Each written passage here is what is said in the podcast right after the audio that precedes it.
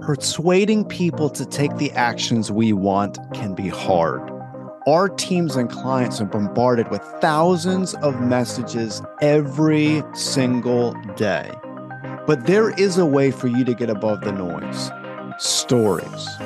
This is the Stories with Traction podcast, and I'm your host, Matt Zaun. Join my guests and me as we unpack the power of storytelling. We'll talk about topics like leadership, sales, and marketing, all through the lens of strategic storytelling. Enjoy this episode. Last night, I was at a networking event and I was going, making my rounds, and I shook hands with this one gentleman and I said, How you doing? Right? Because that's a normal way to have a conversation. How you doing? How you doing? A lot of people say, "Oh, great," or "good," or whatever. This person said, "You know, to be honest with you, I'm really going through a challenging time." An extremely challenging time. And he went on and on about all the different trials and tribulations in his life and how how terrible of a season it was. And I I said to him, I said, "Do you do you have good mentorship in your life?" And he looked at me like I had three heads and he paused and he said, "No, I don't." And I was I was quite in bewilderment because I know this person. I know what he does. I know what he's done in the community and I was literally blown away that as much as some people talk about mentorship, he didn't have good mentors in his life. And this just speaks to the importance of discussing the topic of mentorship. And that's what we're going to do today. I am so excited because I cannot think of anyone better than to discuss this topic of mentorship than Terence Farrell. Now, for those of you who listen, you know that Terence is not a stranger to the show. We've done numerous episodes. I will include all of those episodes in the show notes. We've done episodes, stories of leadership, how to get involved in politics, how to build a legacy, how hobbies make you more creative, strategic networking, and now we're going to focus on mentorship. Now, for those of you who might not be familiar with Terence, Terence Farrell served as a Chester County Commissioner for 12 years. And before that, he was the recorder of deeds for eight years. Today, he is the president of For Real Solutions, a consulting firm that brings value to its clients through leveraging Terence's knowledge, experience, network, and creativity. Two of the major focuses for his business are reducing healthcare costs for various organizations and mitigating loss in pension funds that occur because of fraud or other illegal activities. Welcome back to the show, Terence. Thank you, Matt. Once again, thank you for having me. I am really excited to tackle this topic. And I want to start with this. So, based on the story that I mentioned, I was in bewilderment because this person was shocked that I even asked, Do you have any mentors? And it's amazing because I feel like the last few years we've talked about mentorship more and more as a culture. What what is it that do you think blocks people from wanting to reach out and ask for help? Well, that's a good question. And I think it's part of our cultural shift toward towards isolation. Um, we have our phones, we have our movies. We individualize our movies. We have our news sources that come to us individualized based on our taste and political outlook. And it, we're closed off from other people. Um, the phone isolates us. Uh, we seem to live by likes and acknowledgement on various social media platform rather than getting out meeting people, having that human connection, and being able to, as we're sliding down that hill of depression, being able to be around people and get that human connection, be mentored or be coached or be consoled, really, by other people. So I think it's a cultural shift we're going through. That, that is a fantastic point. I want to speak about that a little bit more. Is I was talking to a gentleman recently, and he was talking about a really good business idea that he had, and he said, "You know, some people are laughing at me," and I said, "Well, one of the advantages of the internet is." On social media, if just 2% of people buy into your idea, you can amass a fortune right? If 98% of the world laughs at you, but 2% locks into what you're saying, that is phenomenal. That's one of the powers of what social media has done. But the flip side is if someone does have a foolish idea and they're touting it, they will find people that agree with the idea and validate that stupid idea. So I really think that speaks to your point of isolation that we have we've created this almost dopamine system. We get dopamine hits out of social media, but just because someone get likes or comments doesn't mean that it's actually a good legit idea. It takes sound mentorship in order to figure that out. So I appreciate you mentioning that. That's very true, Matt, and it's true not only in business but unfortunately it's true in politics too. You can have crazy ideas, and you will find those 2% of people who gravitate towards you, toward that idea, reinforce you. And, you know, there are people that go down rabbit holes, um, getting more and more likes, more and more backing for ideas that if you took a step back initially, you would just say, that's darn crazy. Uh, that is a really good point. And for someone like yourself that has been in the political arena for decades. Let's talk about that because high stress environment, lots going on, and a lot of people like yourself that have really good intentions get involved in politics. You legitimately want to do great things. There is a learning curve with it, a big learning curve. So, did you have any mentors that stick out to you in the political realm? I did. I had several that were very helpful. In fact, um, they made me who I am today or helped make me who I am today. And today I'm a former commissioner, but I went through being a commissioner, being an elected official. Uh, two of those would be a very local friend. I grew up in the Lincoln University, Oxford, PA area of Southern Chester County. And I came up through the ranks. I was a committee person and then an area chair and then, you know, volunteer and um, ultimately a candidate and, and, a successful candidate. But one of the people that helped me was a, a local Oxford area legend, uh, Paul Andreolle. And Paul was mayor of Oxford. Um, he was involved in real estate. He was involved in a number of different things. He had a business himself, uh, a shop, a deli shop in Oxford. And when I was coming up through the ranks as an area chair, he helped in a number of ways and we got more and more uh, linked together. Um, he became area chair after I was recorder of deeds, and we conferred often. And he was very, very practical, a man full of common sense, of um, a very well reasoned person. And uh, I took his counsel to heart. Um, and, you know, he helped me see a lot of things politically, but he also supported me and brought many others into um, my circle of support. So Paul Andreolle would be one of those. So I knew Paul. Okay. And I met Paul when I was in my early 20s.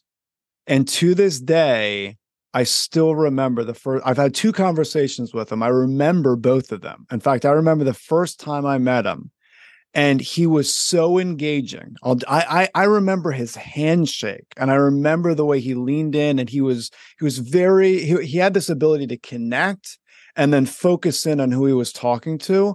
I was I was blown away that he was willing, as influential as he was, I was blown away he was willing to even stop and have a conversation with me. It was a fairly long conversation, and he focused on inspiring me like he he let me have some like i had a bunch of questions for him and he took time to inspire me to do this this like he was so passionate about inspiring people and it's amazing you said that because terence i've seen that in you for years your ability to connect focus on connecting eye contact handshake and just be immersed in the conversation and not looking at other people not looking if there's a better person so or a more important person to go to. You're just so engaged with the person. And i remember conversations you and i have had uh, one-on-one at different networking events and it really speaks to you know paul as your mentor so i appreciate you sharing that. Well i think one thing one element that paul and i both share is that we like people. Uh, to go get into politics and be successful, I mean, there are folks who are not people uh, persons, but to really be successful, I think you've got to actually like people, um, at least at this at the beginning level when it's person to person contact. Paul and I both liked understanding the human condition in all of its forms, hearing what people had to say, finding out if there were connections and ways the person we're talking to might be helpful to us or we might be helpful to, to them. Uh, and Paul really was a down to earth kind of guy, very personable. As you said, listening to the person in front of him, absorbing that person, and being able to recall conversations days, months, years later because that conversation was important to him. So Paul was one of my first and most memorable mentors. That's awesome. Did you have anyone else in the political arena that stood out to you? I did. Um, as you know, and maybe other folks who are not familiar with Chester County know, there's a political structure in Chester County made up of committee people, area chairs, and there's also a county chairman, a county Republican chairman, a county Democrat chairman. Um, I was, am a Republican, so I came up through the Republican ranks. And when I was coming up, the county chairman at the time was Alan Novak. And Alan um, was county chairman when I was an area chair. And he saw something in me. Um, he encouraged me to get more involved in the political structure, to to come to events. Uh, sometimes he'd uh, give me a ticket or two to come to an event. Uh, but he also realized that, you know, I was that part of that up and coming generation, and he encouraged me. And he when I ran for election in 1995, running for Register of Wills, that was part of the learning curve because um, another candidate was successful, but I did learn about the ability to network behind the scenes to make sure that the outcome in, in the in the votes of committee and in the convention went my way. So in 1999, I was successful to be elected as recorder of deeds. But Alan took a liking in, um, of me. He was one that put his finger on the scale, I, I believe, be, behind the scenes and encouraging others to vote for me when I ran for recorder of deeds. And we are still friendly to this day. You know, he was at one point both county chairman and state chairman, uh, one of the first to ever do that. Um, now he's gone into private business. Um, he's a, a lobbyist. Uh, he's got a business that helps people move from the center of the pile to the top of the pile. Uh, and we talk from time to time still. And Alan was another political mentor who helped me along the way. So it, it's interesting to me that you're naming people that I know, that I know personally. So Alan is an amazing human being. So for people listening that don't know Alan, so at, Alan was one of the most powerful people in Pennsylvania. He still might be uh, very, very influential in, in Pennsylvania on multiple levels, not only politically, but business wise, organizationally speaking, with different nonprofits. Very, very influential human being. And I will never forget, I was in a training that he was putting on. It was at the Marriott Hotel in Coatesville. There was a waiting list for this training. I think I waited I don't even know, three, four months. It was almost, it was a good chunk of time to get in this training. And I, I felt so grateful. I was one of 30 other people, and I'm sitting in this room and I'm listening to Alan Novak. And this is years ago. This is well over a decade ago. It might have been maybe close to even 15 years. It, it, I don't know the exact year. It was a long time ago, but I still remember something he said to this day that has stuck with me. He said, how I was brought up, how I was raised, whoever is in front of you is the most important person in the world. And he said, it doesn't matter if it's a CEO, it doesn't matter if it is a mail carrier. That mail carrier is the most important person in the world to you because they're delivering your mail. If you go out to a restaurant, that waitress is the most important person in the world to you because she's she is delivering your food to you so you could eat. And he talked about the importance of humility, regardless of how influential you become. And I've seen that in you, Terence, from a humility perspective, from a relatability perspective. It is incredible how you relate to other people, not looking at people as if, oh, they're high and mighty. I need to, you know, focus on them.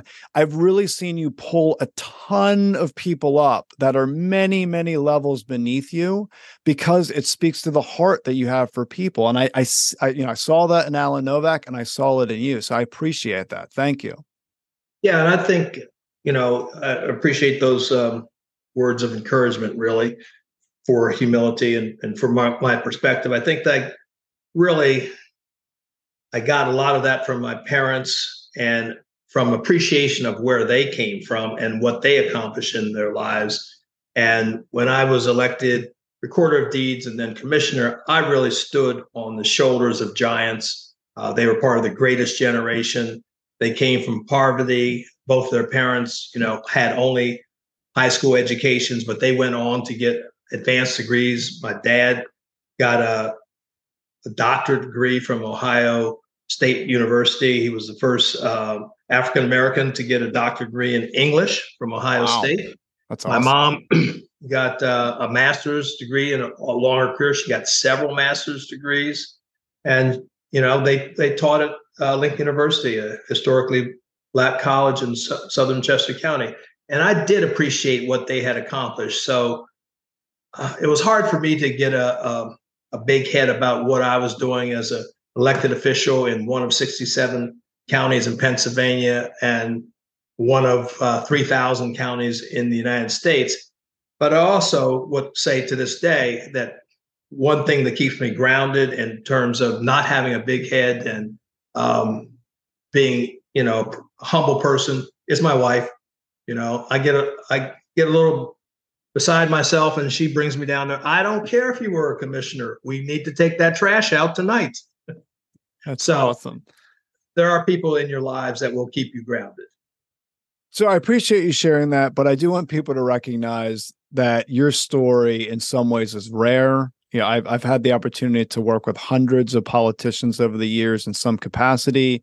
And I would say the overwhelming majority of them go in with good intentions, but along the way, they get a bigger and bigger head. And when they get out of it, they're different people and most often a lot of times not for the better so i think it really speaks to your character and your wise mentorship that even after decades of being in the political world you still have a level head you still have an element of humility you still have a tremendous amount of wisdom and you have an ability to pull people up and reach up for for mentorship but there's something said of you pulling people along to help them that speaks volumes to you. So i appreciate that you know you're a different person from starting to finish because of all the skill sets you learned but i've never once thought to myself wow you have you know a problem with with ego. I've i've always felt completely at ease working with you, having conversations with you. And that really speaks to great mentorship in your life.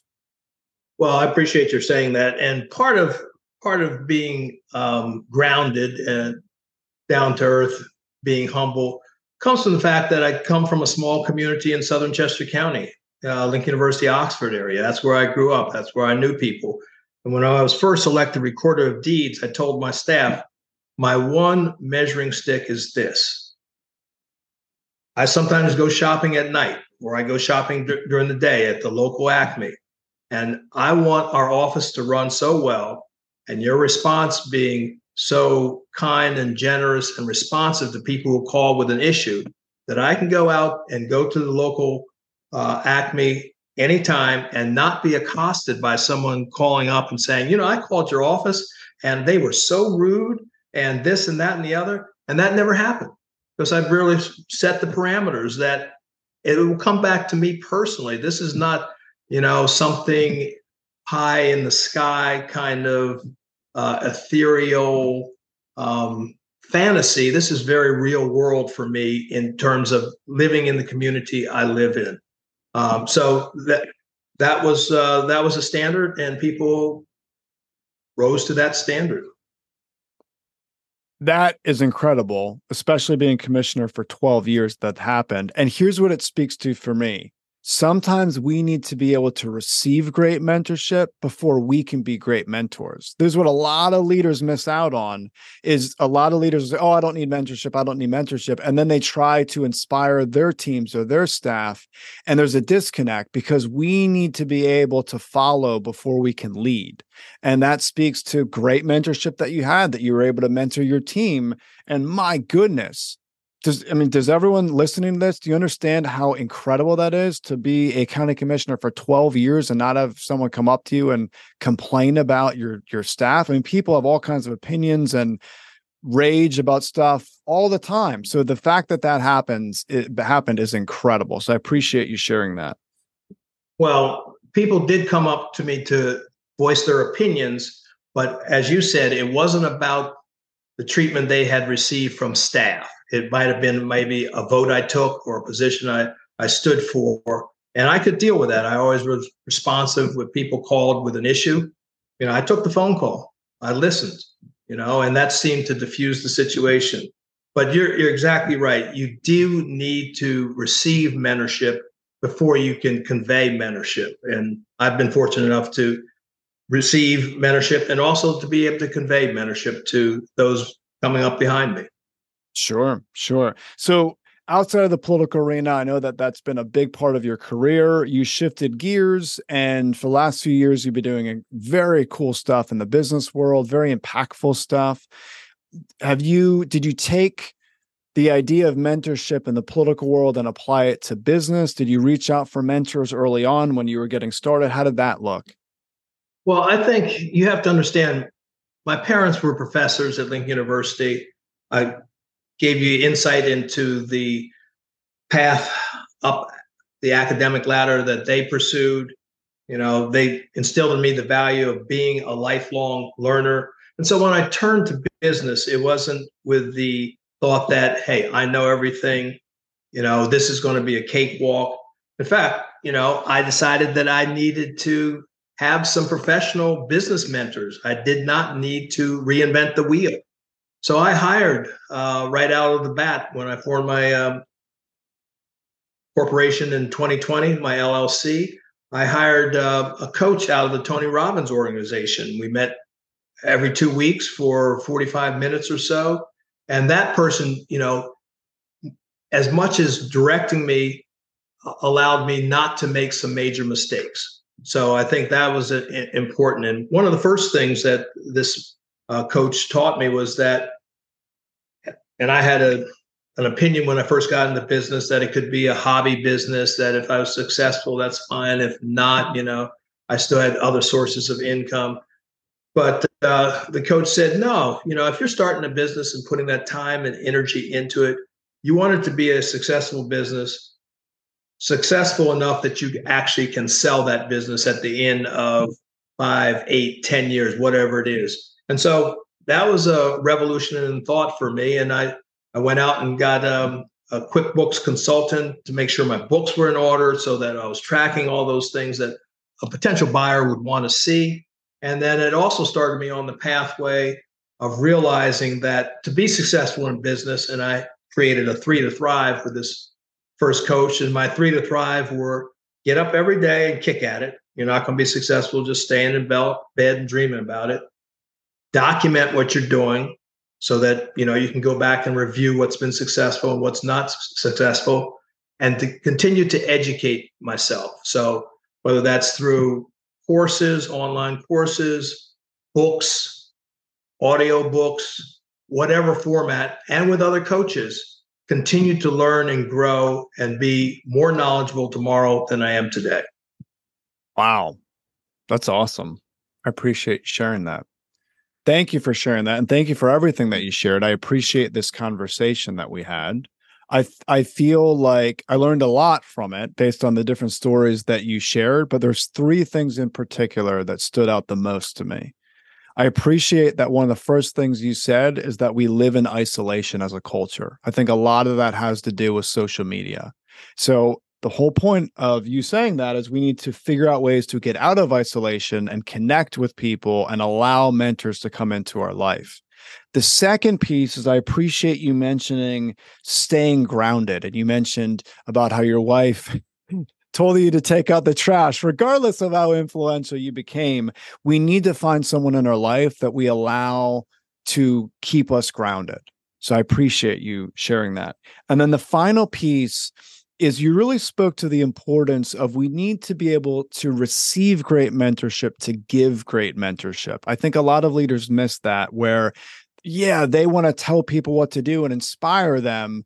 But if they're not willing to receive great mentorship, they don't know how it looks to receive great mentorship to give it. So I appreciate those three points. Now, if anyone wants to get uh, in contact with you, Terence, they want to find out more about what you do at For Real Solutions, or they have a question for you, uh, where's the best place they can go to get that information? Well, the best place probably would be um, LinkedIn. I've got a LinkedIn profile, I've got my email address there, um, and hopefully you'll drop my LinkedIn link in the uh, comments. So that'd be the best way to start a conversation with me or continue a conversation with me. Absolutely. I will I will include that in the show notes. People could just click and go from there. Thank you again, Terence. I very much appreciate your time today. Thank you, Matt. Once again, thank you for having me. Thank you for listening to the Stories with Traction podcast. Please leave a review since positive reviews will make it easier for others to find this conversation. Next episode will launch on Friday at 8 a.m. Eastern. Until then, remember if you want to persuade with power and inspire those around you to action, you must share more stories.